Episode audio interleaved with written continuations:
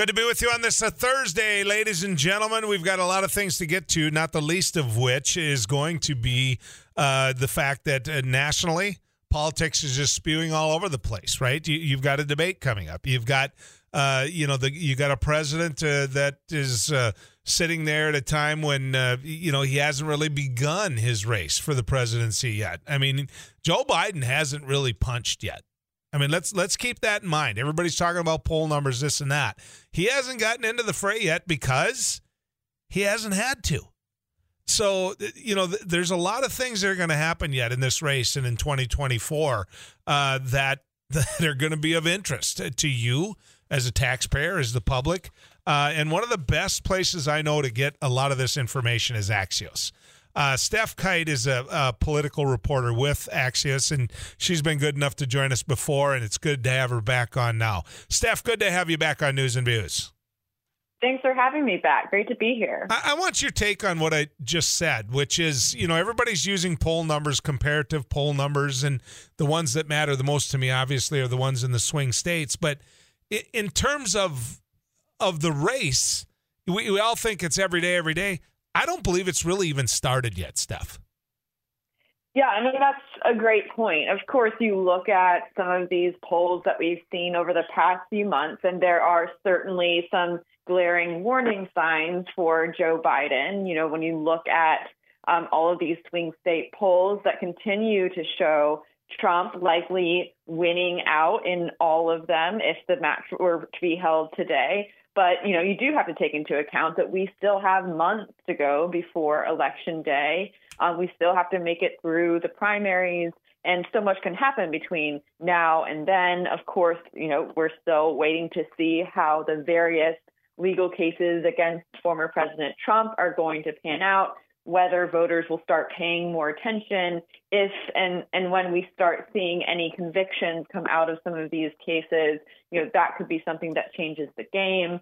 Um, and you know there's a whole host of issues. Of course biden is hoping to start seeing some better economic numbers hoping to to raise voters confidence in the economy. That's you know one of the most important issues for voters when they head to the polls and it's something that biden so far has been struggling on, but you know we're starting to see some polling show that maybe that could be improving, and that could that could be important for Joe Biden. But to your point, there is a lot of time left, and we are really just at the beginning of the race. Well, and and where I'm, if you look at some of the big issues, clearly the economy, and we're all knowing, and I'm going to get to that in a little bit, some of the breakdown of, of the great new trends and, and what we're looking at, which is good for all of us, no matter what side of the aisle you're on eh, in this more robust economy in terms of what's happening with inflation and, and job produce, uh, job production, that type of thing. But, but Stef, the border, I mean, it's clear that the border is going to be one of the huge issues. Uh, today, news coming out that a number of House Republicans say they won't work on uh, a border policy because they don't want to help uh, Joe Biden. How much does that help or continue to hurt Joe Biden?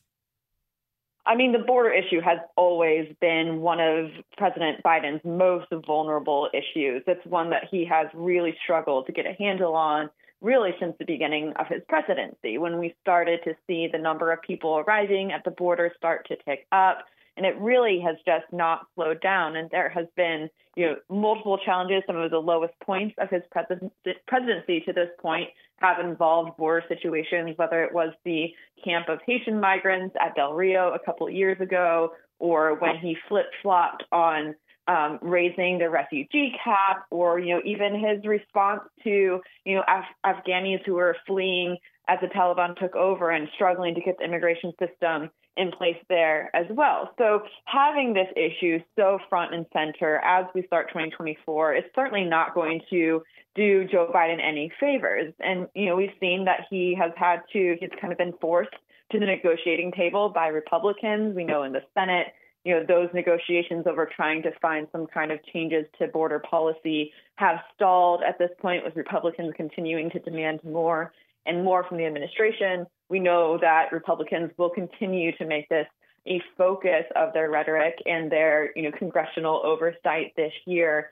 You know, we're looking at um, the first, you know, launch of the impeachment inquiry into DHS Secretary Alejandro Mayorkas, who is a key figure in immigration, and the border House, House Republican Committee will will launch that next week as well. So, you know, we really are starting the year with so many people, so many political um, parties and and lawmakers focused on this issue, um, and it's one that just does not serve Biden.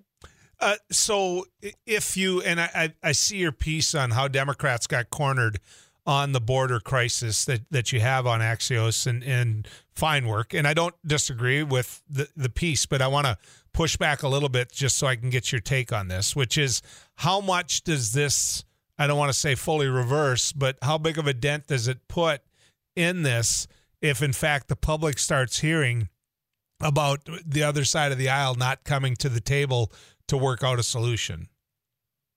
I mean, look, the fault for you know the, the, the where we are with the border and immigration really does lie with Congress in many ways.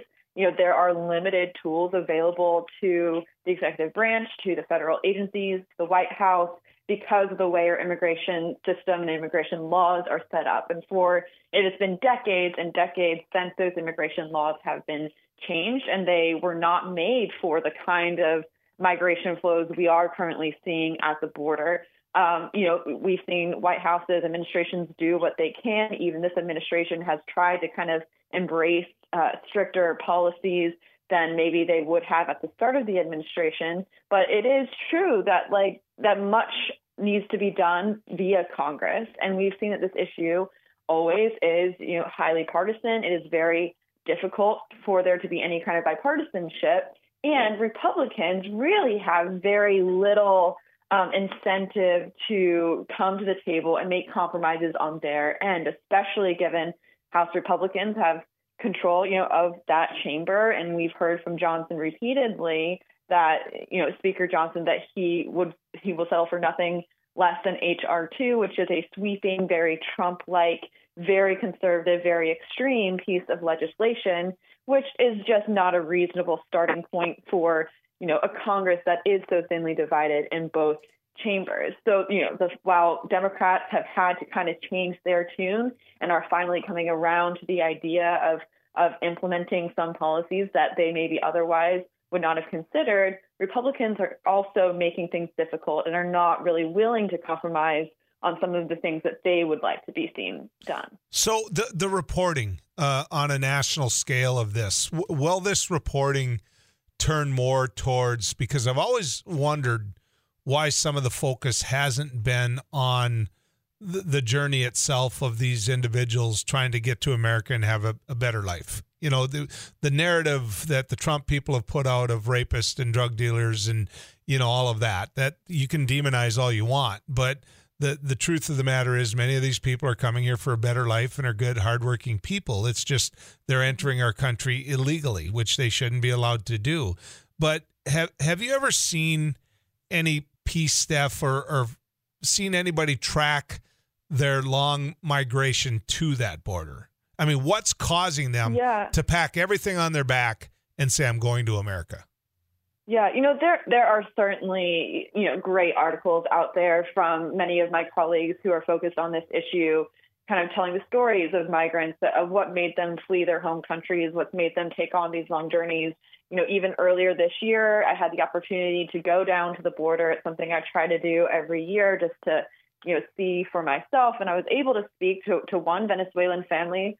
Um, they told me their story. They had two very young children with them. Um, they talked about having to travel through the Darien Gap, which is a very dangerous, you know, jungled area between um, Colombia and, and, Panama.